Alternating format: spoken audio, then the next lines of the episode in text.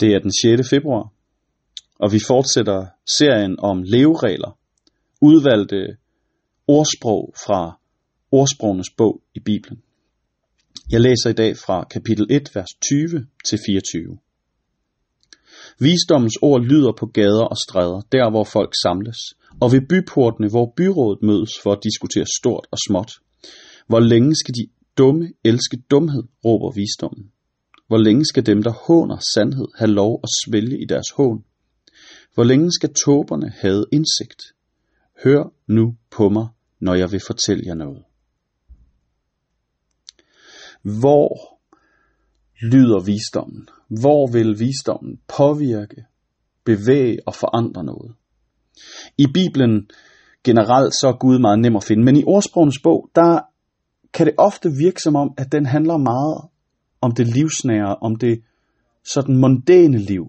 Og der er knap så meget fokus på det åndelige liv. Det er meget praktiske leveregler, kan det virke som på overfladen.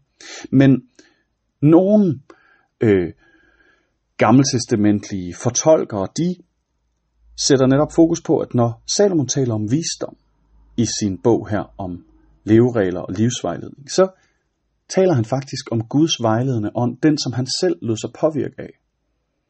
Og her i dag, der hører vi, hvor vil visdommen påvirke? Er det kun i det private, i det familiemæssige, i det nære? Nej. Vi hører, visdommen vil gerne lyde på gader og stræder, hvor folk samles, som det første. Det udtryk, det peger tilbage på en virkelighed, hvor alt marked, alt salg, det foregik på knudepunkterne i landsbyer og byer. Der hvor vejene, de mødtes. I vores moderne virkelighed kunne det oversættes med på markedspladsen eller på gågaden. I en online virkelighed, der ved jeg snart ikke, hvor vi kunne sige det, men der hvor du sælger dine ting på Facebook Marketplace eller andre steder, der vil visdommen gerne lyde og give råd. Der hvor arbejdet foregår, på din arbejdsplads. Det andet sted, hvor visdommen gerne vil påvirke, er ved byportene. Hvorfor byportene? Jo, for det var der, hvor de ældste i en given by, eller dommerne i en given by, sad klar til at bedømme uenigheder og juridiske konflikter. Det var der, hvor de vurderede, om den ene eller den anden havde ret til og krav på at bruge marken eller høste markens afgrøder. Det var der, hvor en skilsmissesag skulle afgøres. Det var der, hvor man skulle gå til retssagen. Og her vil visdommen gerne komme og påvirke. Der, hvor der diskuteres. I vores diskussioner og konflikter vil visdommen, livsklogskaben fra Gud, gerne gøre sin indvirkning. Så udbryder visdommen noget her fra starten. Hvor længe skal de dumme elske dumhed? Hvor længe skal dem, der håner sandhed, have lov at svælge i deres hån, altså upåvirket få lov fortsat at leve med usandhed? Hvor længe skal tåber have indsigt? Hør på mig, når jeg vil fortælle jer noget. Jeg tror her, der hører vi Guds hjerte for at påvirke vores liv. Der hvor vi arbejder, der hvor folk samles på gader og stræder, der hvor konflikterne skal løses, der hvor konflikterne opstår og skal løses.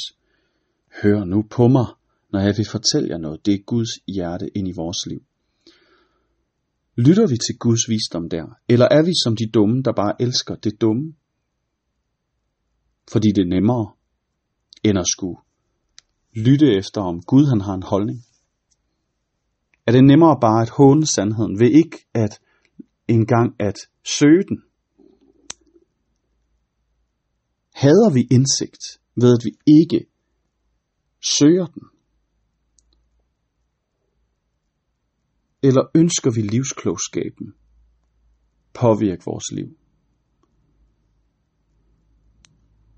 Hører vi Gud sige, jeg vil gerne fortælle dig noget, jeg vil gerne vejlede dig. Jeg er ånden, som gjorde Salomon vis, gjorde David stærk. Og jeg er ånden, som også vil tale ind i dit arbejdsliv, hvordan du skal bære dig ad. Jeg er ham, der gerne vil påvirke ind i dine konflikter. De behøver ikke være juridiske. Jeg vil gerne påvirke inden i diskussionerne. Og i det omfang, vi ønsker det, så må vi åbne os op for og give os tid og plads til at tage imod og høre. Og det synes jeg, vi skal gøre nu. Herre Gud, en leveregel i vores liv skal være, at vi lytter til dig i vores arbejdsliv, i vores uenigheder, konflikter og diskussioner. Giv os livsklogskab. Helligånd, det er dig, der er visdommen i verden. Og du ønsker brændende, at vi hører dig. Her vil du åbne os op og gøre os opmærksomme, så vi bliver vise, så vi ikke kun tænker, før vi taler, men søger dig, før vi taler. Så vi ikke bare arbejder hårdt, men lytter til dig og din visdom, før vi sætter i gang med arbejdet, så vi handler klogt. Gud, tak fordi du ikke kun er optaget af vores sjæles frelse, men af hele vores liv, af hele vores verden, af hele vores tid. Amen. Giv en rigtig dejlig dag.